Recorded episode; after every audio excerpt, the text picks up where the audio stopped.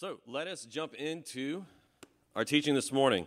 We're finishing our uh, spring series today uh, called On Earth as It Is in Heaven. And today uh, I'm going to be preaching from one verse. So if you want to turn there, you can. Uh, but we'll also have the verse up on the, the screens next to me so you can read along there. Our verse today is going to be Proverbs 28 1. So I'll give you just a moment if you want to turn there in your Bibles. Uh, we'll have it up on the screens next to me as well, and then we'll get started.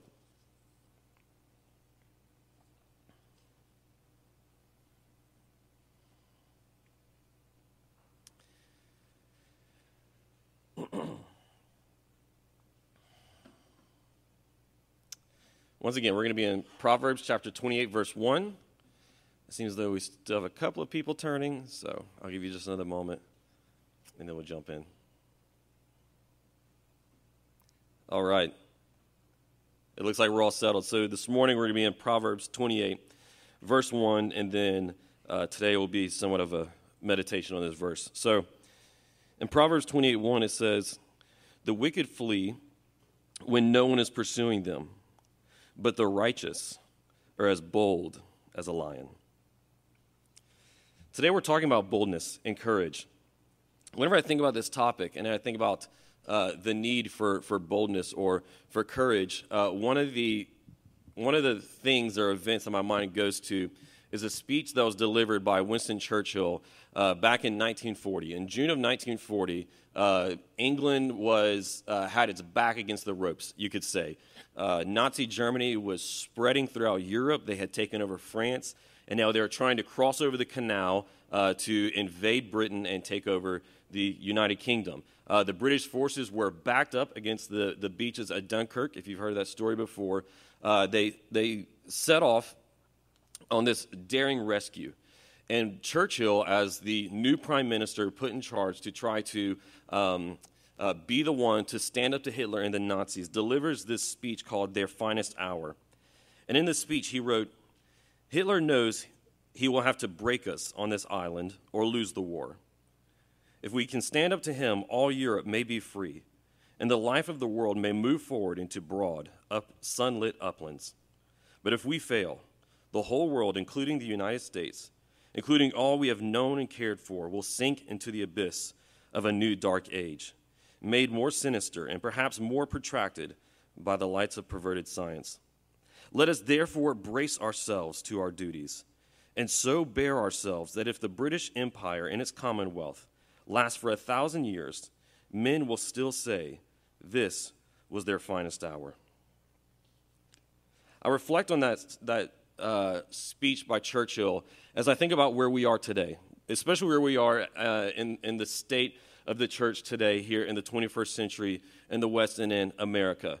We, as well, in a sense, have our backs up against the ropes we as well, in a sense, though it is not with an actual uh, military, you know, or, or, a nation state coming against us, we are staring into a possible new abyss, into a new dark age with the various uh, worldviews, ideologies, and, uh, narratives, and ideas, and so forth that are being pressed into our society, that are filtering down uh, out of uh, not ideas that were once just in the academy that are now filtering into the mainstream uh, ideas we've been talking about for several weeks now.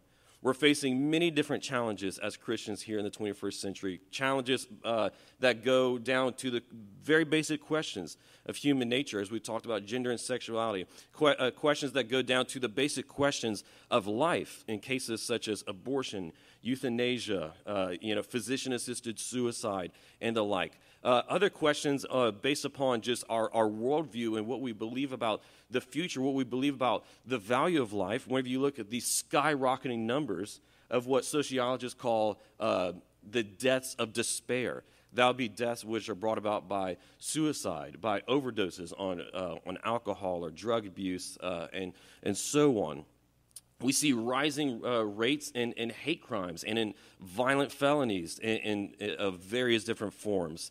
Uh, and all along with these things, there, is, there are ideologies and worldviews driving them, which I've spent the last 10 or 12 weeks trying to help us to see. And so we as well have our back up against the ropes. But we have an opportunity in this moment We have an opportunity here as we face these, this possible new abyss that is before us, with our backs up against the ropes, with us uh, pressed against the, the beaches like the British forces were at Dunkirk. And we as well, just like Churchill called uh, the British Empire, we as well in the church have an opportunity where we can stand up, where we can quit living in denial about uh, about what is coming against us and about the, the power and the potential of these various things that we see, uh, the trajectories that our culture is on. To stop living in denial, to stand up, and to live as Scripture calls us to, which is, which is bold as a lion. And if we do, we might earn the respect of our children and grandchildren, and generations after might look at us and say, This was their finest hour. So today, I want us to consider what it means to live courageously speaking the truth with lion like courage, like we read about in Proverbs 28 1. So, first, we're going to talk about understanding courage. And then, where does the source, where, where is the source of courage? Where does courage come from? And then, lastly, how to start living more courageously. So, let's begin just with understanding courage. Uh, in our country here, the highest honor that there is in our federal government and our military for acts of valor and courage is the Medal of Honor, right? You've heard of the Medal of Honor before. Maybe you've heard some of the stories of, uh, of the servicemen and women who go into battle and earn such a high honor. Well, you know, whenever they give the Medal of Honor, there's always a ceremony where the president speaks, uh, recounting the story of what the soldier did and then uh, and, and giving them the medal. Back in the 80s, Ronald Reagan uh, was giving the Medal of Honor posthumously, so I was to a soldier who had given up his life in the line of duty, but he was giving a Medal of Honor to a man who had given his life uh, back in World War II. And Reagan, as he was talking about what this meant and talking about the story uh, that, the, that this man had uh, lived out and given his life for, he said this phrase. He says, Where did we find such men? In other words, uh, drawing our attention to and bringing forth how, uh, how rare it is and yet how inspiring it is whenever we see acts of great courage. Whenever we witness somebody who lives boldly or courageously doing something that, uh, that you know, is uh, a, little, a little bit above and beyond what, we, what the rest of us normally live and aspire to, it evokes awe and wonder from us. You see, courage is something that has always been evoking awe and wonder among civilizations across the world, reaching back through ancient history. Courage is something that has been considered a classical virtue or something that is held in high honor, uh, going back all the way into ancient history and, in various different civilizations. You can go back and read the ancient Greek philosophers, and they wrote about courage as one of the, uh, for Plato the ancient philosopher Plato, he wrote that courage was one of the cardinal virtues. You know, so Plato had like a hierarchy of virtues, and there at the top were the cardinal ones, such as, you know, honesty and, and, and so on. And one of those was courage. Courage was one of the top ones, one of the absolute most important ones for all the rest of them to line up in their place. You can see this reflected in C.S. Lewis. Lewis said that courage is something that is not necessarily a virtue in itself, but all of the virtues at their testing point right? So will you, will you be honest whenever telling a lie would be more convenient, right? Courage in that moment is the virtue of honesty at its testing point, right? So you can see that in Lewis as well. Aristotle, on the other hand, described all the virtues as the mean between two extremes. Does that make sense? The mean being the average or the middle between two extremes. That's how he described all the virtues. And so, for the virtue of courage, what Aristotle says is that courage is the mean. It's, it's the middle, right in between uh, shame, uh, shameful cowardice, right? Shameful fear. But then on the other hand, uh, brash recklessness. Courage is there in the middle. And I think that's a really good way for us to understand courage because it's pretty obvious to us that uh, courage is not uh, shameful fear, right? Lying whenever you should have told the truth, or doing the wrong thing where you should have done the right thing, or, or, or so on and so forth. You know, giving up where you should have pressed on. Right? That is shameful fear. And so I think we would all say, yeah, well, yeah, that is not courage, right? That is not boldness, fortitude, whatever other title we want to put on it. But on the other hand, it is not just brash recklessness, okay? It is not just just sheer fearlessness, okay? It is not just uh, risky behavior for the sake of risky behavior, because courage must be driven for the right reasons or for the right cause. And whenever you have recklessness or violence or whatever else that is not driven by the right cause, well, then that is not courage. So, for example, we can look at the actions of terrorists, right, who go, you know, with guns blazing into different areas or, or, or suicide bombing and so on. And there is a certain fearlessness in those actions, right? But are they cur- courageous? No. They are not courageous because they are not built upon the right values. They are not built upon the right foundations or the right morality or the right cause.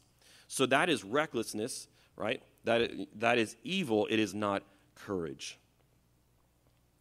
Courage is acting, always doing the right thing, acting upon the right values or for a righteous cause. So, with that kind of introduction, let me give you my definition of courage. I'm going to give you a short definition and then a long one because I know that a lot of you take notes. So, let me give you the short one for your notes, and then I'm going to expound upon it a little bit.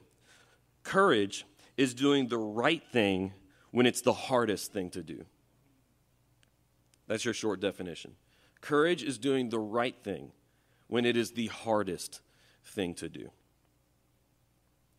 As I said before, right thing, because courage is, is whenever we are acting upon the right values or for the right reasons or for the right causes, for the righteous causes, whenever we are living for the right mission or vision or, uh, or, or thing that is bigger, larger than ourselves whether that be for some great goal, whether that be something in service of your family or community, or whether that be something in service of God. Doing that right thing, even whatever is the hardest thing to do. Let me give you my longer definition. This is my definition. A person behaves courageously when he or she chooses a course of action based upon a certain set of values or ideals against immense pressure to follow an alternative. Therefore, courage is doing what is right when urged to do what is wrong. It is doing what is hard when you want to take the easy way out. It is telling the truth when you are tempted to lie. So you see, courage can take various different forms. It's easy for us to point to the soldier, the marine, the sailor, uh, you know, the warrior and their acts of courage. We can look at these stories like the stories of a Medal of Honor recipient and so on, uh, or, or of a law enforcement officer on the front lines in danger. And we call these, you know, valor and bravery. But courage takes other forms as well. Those are easy examples, but it takes other forms as well. Courage is, can also be seen in stories such as William Wilberforce.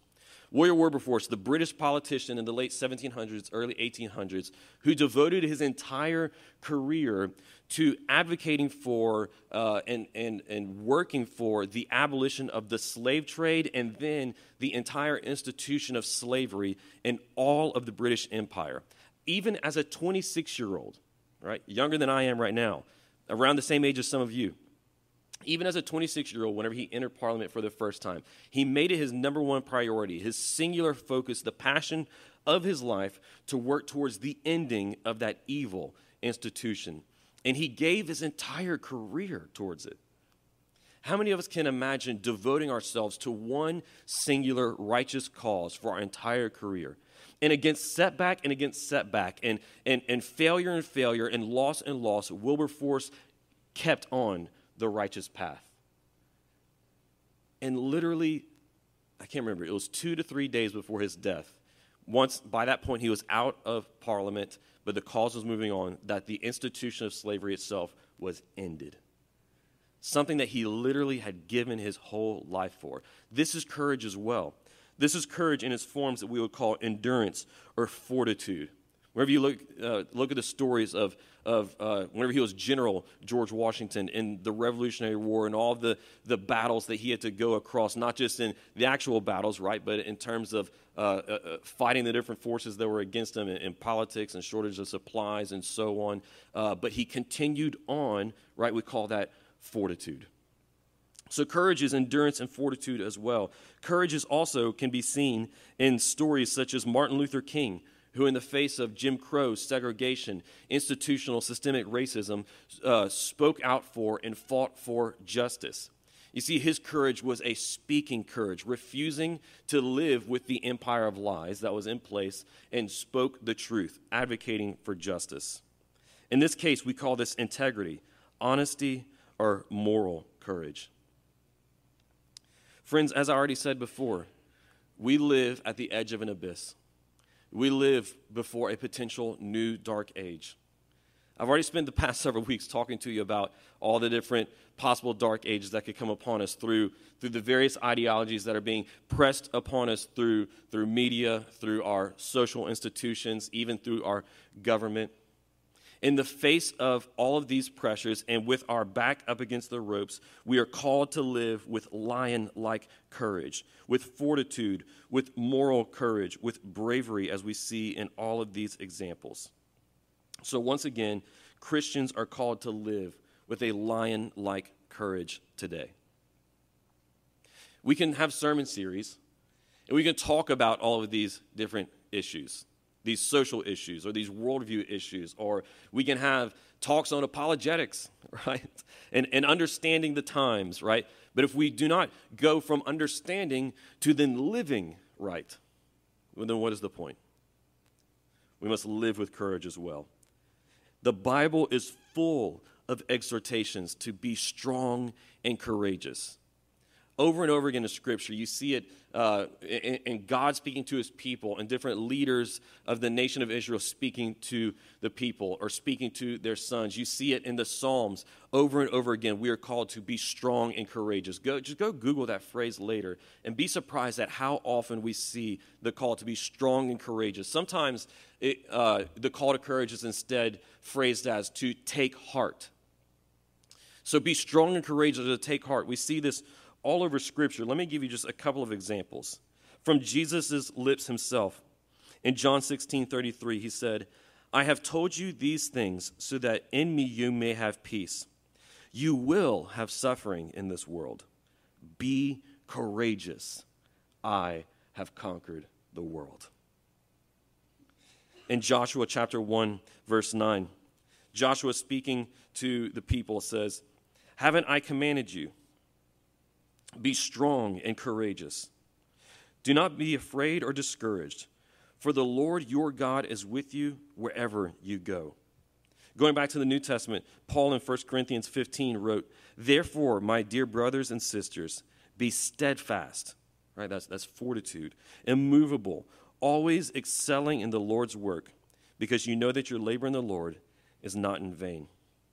Remember all the great stories of courage that we have in Scripture of David defeating Goliath, of Joshua leading the people uh, of Israel into the promised land despite all of the enemies that they had before them.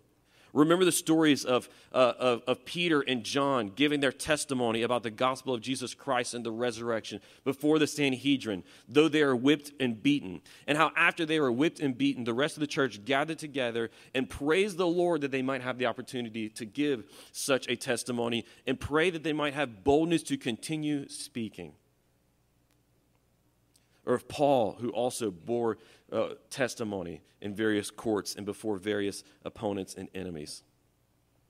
We are called to live with lion like courage. Christians are not called to be cowards.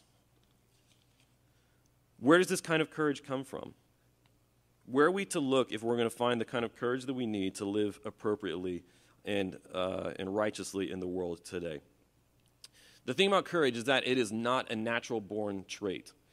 We often think of it as something that you either have or you have, or you either have, either have or you have. That makes a lot of sense.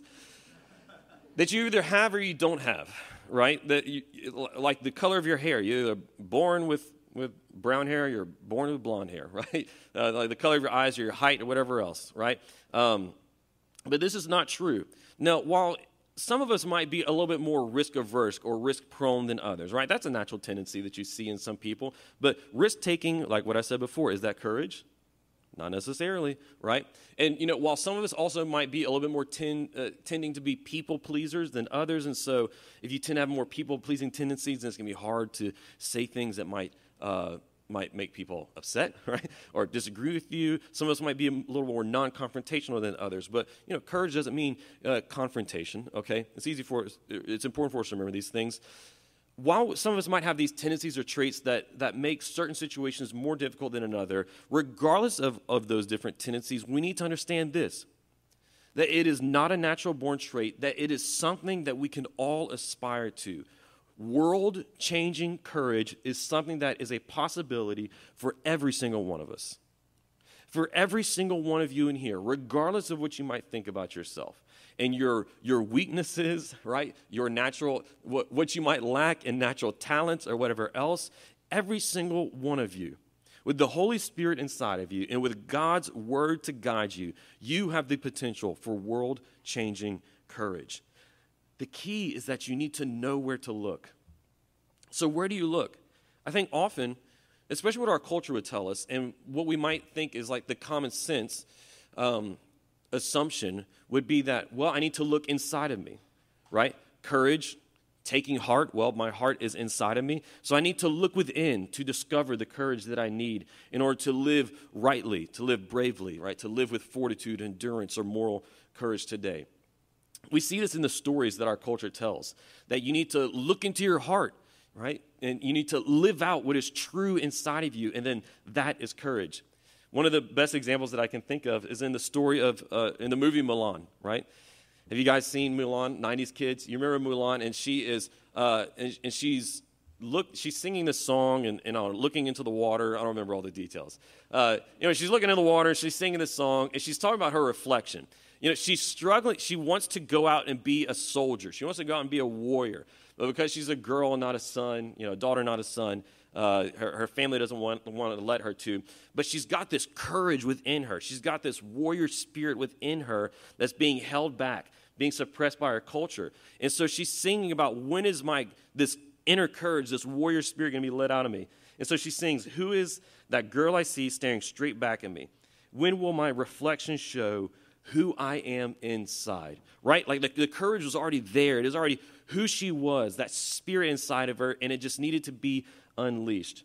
This is the view of our culture when it comes to courage. That is just, it's who you are inside, and so you've just got to look deep enough and discover it in there. But this is uh, a farce. It is false, it is not true. The world tells us to find courage by looking inward, but the gospel tells us to find courage by looking upward. You do not look into your heart. You do not look, look, into your soul trying to find your hidden warrior spirit that is down there somewhere. No, it is discovered by looking outside of yourself, specifically by looking to Christ. What does it say in Proverbs 28 1 that we just read? Bold as a lion. Ooh, that sounds good, right? Wouldn't some of us like to be a little bit more bold like a lion, right? At least, at least starting with enough boldness like a house cat would be good for some of us. It says, the righteous the righteous are as bold as a lion. We cannot overlook that. You see, what this is speaking to is a trait that is not just naturally hiding somewhere down there in your heart, because naturally our heart is sinful, is wicked. Naturally, our souls are fallen right? We are inclined against righteousness. We are inclined against the Lord to live as rebels, to live uh, for ourselves, uh, and to indulge all of these sinful uh, desires of the flesh. So, what Scripture is telling us is that true boldness and courage to live like a lion comes only to the righteous. But if we are not righteous, well, then what does that mean? Where does that leave us? It means that we need to become righteous in order to then live out that boldness and that lion like courage. And the gospel tells us that the only way that we become righteous is through what? By Him who knew no sin taking on our sin on Himself so that we might become righteousness in His place. So we might become the righteous in His place, right? 1 Corinthians 15, sorry, 2 Corinthians 5. That was off. 2 Corinthians 5:21. The gospel tells us that our only hope of becoming righteous is through the work of Jesus Christ and him alone. Because Jesus Christ, who was the only one righteous human being to ever live, gave up himself on the cross, sacrificing himself on the cross in a display uh, uh, of not only extraordinary love and not only of uh, you know amazing obedience, but of incredible courage. gave him his life up on the cross, suffering the death that we should have received, suffering the condemnation and the wrath of God that should have been ours, so that we might become righteous in him, being clothed with a righteousness that is not our own, but that which was given to us by Christ. So, the first step is becoming righteous in Jesus Christ, receiving the work that He has done on your behalf upon your life, and then in living out that gospel and in becoming closer and closer to Jesus Christ, you grow in your boldness like a lion. This is where you need to look to find courage.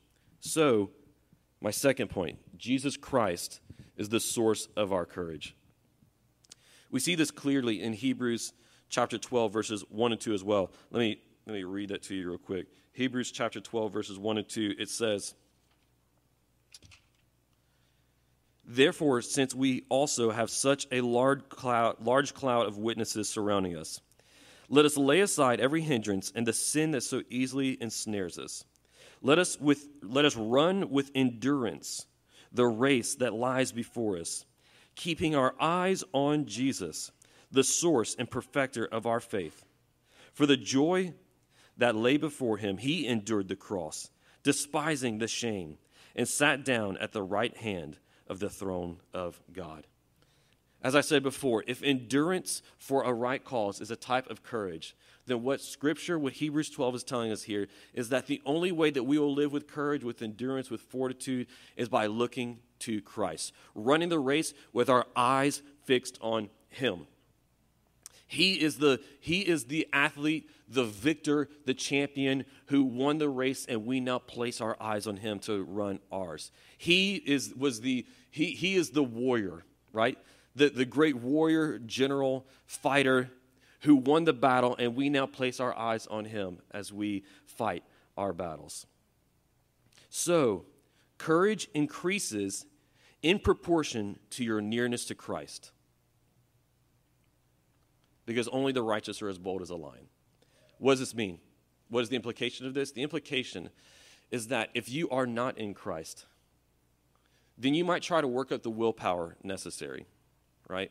And for short bursts and for maybe a moment here or there, you might be able to live courageously. But without Christ, you will not live the kind out you will not live out the kind of righteous boldness that you need in our world today. Christian, if you are someone who already is in Christ, if you have entered into that relationship, if you know Him, but you are not walking with Him, you're living a life of little obedience, right? Little nearness, not drawing near to Him, right? You're living a life with much and great inconsistencies. Then, in the moments of testing, you will not be able to stand because you have not been walking with Him. You have not been near to Him. And if our courage increases in proportion to how close we are to Christ, well, then, whenever the, the moment calls for courage, then you will most likely choose cowardice. There's a movie by uh, the filmmaker Terrence Malick that I watched this week called A Hidden Life. A Hidden Life is a story uh, that's based on a true story about this Austrian farmer named uh, Franz Jägerstätter. Franz Jägerstätter was a Austrian farmer, and it is during World War II. The Nazis have invaded Austria, taken over the country, and now they are mobilizing the Austrian military to fight on their behalf. They're going to take their military, their soldiers, and include them in, into their army to continue their cause. Franz, this Austrian farmer, is, uh, is you could call him like a, uh, uh, he, he's in the reserves for their military, right? Every now and then he goes to training and then he goes back home. He's in the reserves of their military. And they're just waiting for the day that's going to come whenever it is time for him to be called up to have to go and fight with the Nazis. But there's a problem with this. Because what the Nazis would do is they would force every soldier from a different nation, whenever they would conscript them into their army, they would force every soldier to take a personal oath of loyalty to Hitler. Jägerstätter, as a Christian, saw this as an act of idolatry and something that he was unwilling to do. So, for the movie, he is wrestling with this choice, this inevitable time that is going to come before him of whenever he is going to have to stand on principle, stand on his conviction, stand on righteousness, and obey, knowing that they'll most likely put him against a wall before a firing squad. Everyone in his village instead is just capitulating with the Nazi ideology. They're going along with it. Though they all used to sit and stand and sing beside him in church as well, they decide just go along with it because it's the easy thing to do, right? And so Jägerstätter is standing inside the church one day as he's talking to a painter who paints the murals in, in the church. And the painter says, I paint a, a comfortable Christ for people. I paint pictures of a comfortable Christ. He said, We make admirers, but we do not make followers. And then he goes on to say, But how can I depict what I have not lived out? In the moment of testing, we discover who has been following a comfortable Christ and who has been following the true Christ. Today, as we face the abyss, and whenever the times come for us to either tell the truth or to live by a lie, to remove ourselves from those institutions or from those social circles or whatever else that capitulate to the lies or to go along with the flow of the crowd. It is in these moments where we will discover who is a follower and who has just been an admirer. The courage that you will need will only come if you follow Christ in radical obedience, in true discipleship, taking on his righteousness on your taking on his righteousness as your cloak and garment. Courage, like a fire in the belly, only comes from fixing your eyes on Jesus. So look upward and run the race. Look at him. Fix your eyes on him. don't look away and then be strong and courageous. Let me give you something really practical that can help in cultivating this, this nearness that you'll need, and, in this preparation for the day when you have to live with courage, though it might be the hardest thing to do. You need to be in intentional communities. This application means we need intentional communities that bring encouragement and solidarity.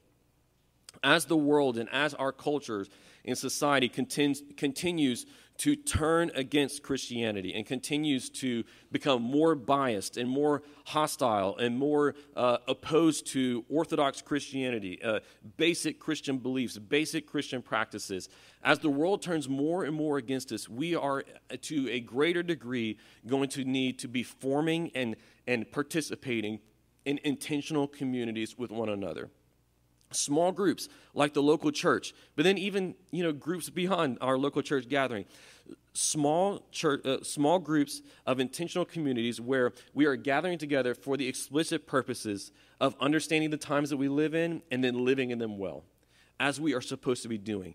Uh, intentional communities where we can come together to encourage each other to call one another con- to continue fixing our eyes upon Jesus Christ who is the founder and perfecter of our faith Whenever we fail and, and someone in our, in our community and in our fellowship lives by a lie, whenever they give in, they go with the flow, and then they bring it to the community to confess it, we hear that confession. We remind them of the grace of God. We dust them off and help them to continue going on. If you are living a solo Christian life, then it's going to make it all the harder for you to follow Jesus, to be one of his followers as you are called to be. And then in the moment of testing, it is unlikely that you will stand. So, how do we act with courage?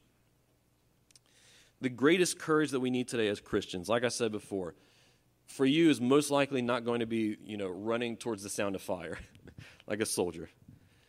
The most likely form of courage that we are going to need today as Christians is endurance, fortitude, and the moral courage to live with and speak with integrity.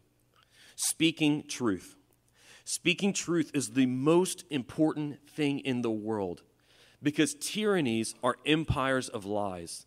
They are, they are completely built upon foundations and, and structures and supports of, of lie after lie after lie. And if you are living with discerning eyes in our culture today, then you can see that we are in a cathedral of lies in our culture right now. The most important thing in the world for us as Christians, for the sake of the church, and for even the well being of our city and our nation today, is that we would speak out against the lies. Martin Niemöller, who was, uh, who was a, a, a pastor during the time in Germany during the rise of the Nazis. He said this. He said, First they came for the socialists, and I did not speak out because I was not a socialist. Then they came for the trade unionists, and I did not speak out because I was not a trade unionist. Then they came for the Jews, and I did not speak out because I was not a Jew. Then they came for me, and there was no one left to speak up for me. Layers and layers of lies upon lie. But if we give in to every one, that makes it all the harder to speak out whenever it is the most crucial time. So speak with courage. Here's the thing you probably already know what to say. It's not all that difficult to just speak what God's word speaks and to live by that and to confess what God's word says whenever you're called to. You most likely already know what to say. You just need to say it.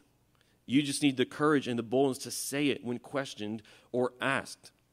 You most likely already know the difference between the lies and the truth. You just need the courage to not participate in the lie when you have the opportunity to. I know that one of the things that holds many of us back from this is the narratives that our culture says, even about us. There are these strong narratives in, in our culture, in, in, in mainstream news. You, you've especially seen this recently. This, this, these stereotypes of the hateful or angry evangelicals, right? You know, all these backwards, angry, hateful, uh, you know, religious extremist Christian evangelicals and how terrible they are. And so I think many of us, we start to allow those narratives to seep into our hearts and minds and think, well, I don't want to be seen like one of those people. But you know what? Silence is not going to change that narrative. You know what can? Is if you speak and you show that you're not that narrative. It's pretty simple, really. Just living as you're supposed to live speaking the truth with, gent- with gentleness and respect, as Peter says in 1 Peter chapter 3. Change the narrative by just being who you're supposed to be, but silence. But starting to believe that narrative that they say about us and about uh, Jesus' bride, the church. And then just being quiet about it, that's not going to change anything. We need to speak. Whenever it comes time for you to speak today, it's not so much about your rightness or showing that you are right, but about rescuing our neighbors and our coworkers from lies. It's not about your eloquence and how well you can speak or how persuasive you are in your rhetoric, but it is about just simple honesty and boldness. It is not about harshness, but about sometimes sharing hard truths. When asked or when given the opportunity, just simply answer and refuse to lie. Here are some practical steps to start developing that courage. The first one is this be grounded in the truth. Every warrior needs a sword. Paul said that the truth of God's word is like the sword in our armor. And so, if you are going to be someone who lives uh, courageously, bold, with, with lion like boldness today, speaking the truth, then you need to know the truth. So, first, be well grounded in the truth. Take up the sword of God's word and make sure that you understand it, that you know it, so that you might carry that sword with you into battle. The second being on that battle, be ready to wage war, not against people. We don't wage war against people. We don't wage war against those who disagree with us. We don't even wage war with those who hate us because Jesus said that we ought to pray for our enemies. But we wage war against ideas, ideologies, worldviews, and the powers and principalities of the, our enemy Satan who are driving those ideologies and worldviews. Against these things, against the ideas and against those powers, against that we wage war. So prepare yourself for that battle. Be prepared to be a soldier in the army of the Lord as God has called you to be. You know, it's, it's, it's a sad thing that we Christians don't sing as many of those militaristic hymns that they used to have. Whenever it talked about taking up our armor, putting on our armor, uh, and, and, and, marching along in God's army. I, I know my, my, daughter sings that song every now and then. Uh, I may never, my mother in law sings it to her. I may never march in the infantry, something, something. I'm in the Lord, you know, I'm in the Lord's army. I know my wife and them sing that to her. You know, but it's too bad that we never, what is it? It's too bad that we don't sing songs like that anymore.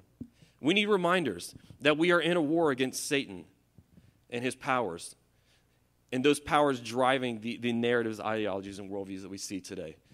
We, we're gentle with people and we love people, but merciless against those ideas.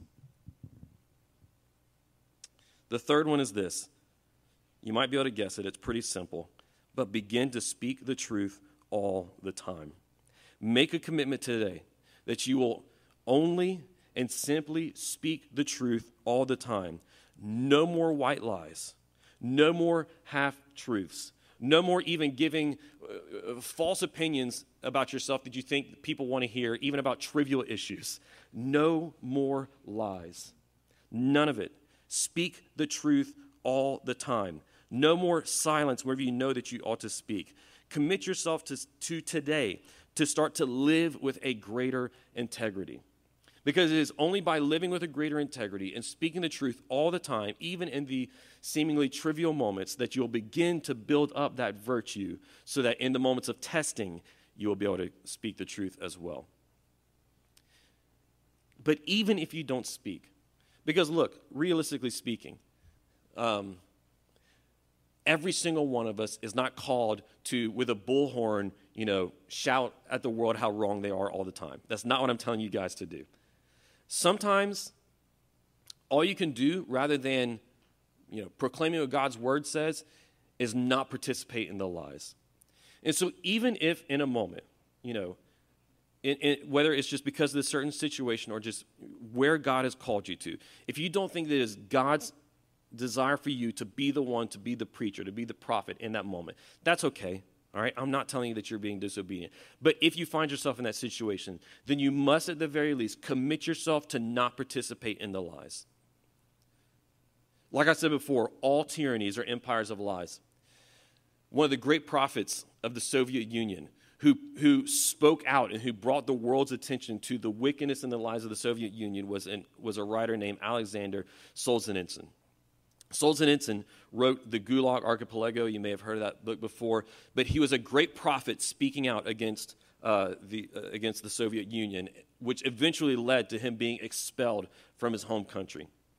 And so, whenever he was expelled, he wrote one last address to his comrades, to his compatriots, to the Russian people. And that last final address was, was an essay called Live Not by Lies trying to encourage them that the most important thing that they can do, and something that every single one of them can do, regardless of natural talents, place in the world, was that they could refuse to live by the lies. He told them, even if it is impossible for you, or even if you cannot be the one to speak out the truth, then you must commit to personal non participation in lies. And that is something that we must commit ourselves to as well. You must begin to live this way today, right now. It is time for us to quit playing ignorant, to quit pretending like the threats are not there, to quit trying to tell ourselves that our world and culture is not on the tra- trajectory that it is currently on, and start to live with a greater integrity, forming intentional communities, preparing ourselves to wage war against the powers which are against us and against God's truth. You might ask yourself, what difference can I make? But I truly believe that world changing courage is a potential for each and every one of you. Remember, I started this series all the way back in January, just two days after the, the new year. I started this series by telling you guys about the story of Moses' mother. They were living in a, in a tyrannical empire as well that ordered that all Hebrew boys under a certain age were to be slaughtered. But Moses' mother instead put Moses in a basket, and floated him down the river. It was this one small act of resistance, one small act of rebellion, one small act of, of non participation in the lies. And what did that lead to? It led to that baby boy eventually being the leader who would redeem Israel from their slavery. She might have thought to herself, what can I do without knowing that she, this, we don't even know her name, this nameless mother, would be the one to set off the downfall of an empire. Think about a German theologian and, uh, and, and uh, Catholic priest named Martin Luther, standing against the empire of lies that he had in his day, thinking, What could I do? Well, he wrote down his beliefs on a sheet of paper and he nailed them to a door, not knowing that he was setting off the spark that would lead to the Protestant Reformation and the transformation of a whole half of the world. Think about Dietrich Bonhoeffer, another German pastor, who thought, What could I do against the empire of lies during the Nazi time? But instead chose to not live by lies. You never know. Your act of courage might not be the one to bring down the empire, but it might be the one to inspire others. John Donne wrote in Holy Sonnet number 13 What if the present were the world's last night? Ask yourself that question as we close. What if the present, what if today, were the world's last night? And if this was the world's last night, would the courage with which you are living today make you proud? Do not cower in the darkness of fear, but let us all stand in the light. Let's pray. Father, we come before you and we confess that in our own weak flesh and in our own sinful, fallen hearts, we do not have the capacity to live righteously on our own, and we do not have the ability to live with lion like boldness on our own. And so, Lord, we need your Holy Spirit to enter into our hearts and transform us. Father, forgive us if we have been people who have been living by lies. Perhaps not even great lies, but, but small ones. Not speaking when we ought to, or even just silent participation and agreeing with the lies, going along with the flow where we might be. Lord, forgive us for this lack of integrity. Give us the righteousness of integrity and that living lives of greater honesty and fortitude and moral courage might lead to greater glory to you and to your gospel being spread. Father, we recognize that what we face today and, and all of the issues that we have talked about in the, over the last several weeks and all the issues that I didn't even have time to talk about. Father, these are not about us proving our rightness, but they are about defending your glory. They're not about us getting our word in, but they are about defending your word. That they're not about us needing to rescue our lives because our lives are secure in you, but it's about rescuing others' lives, pulling them out of the darkness of the lies that they are trapped in. So, Father, would you give us the kind of courage that cannot come from within ourselves, that on, but that only comes through nearness to you?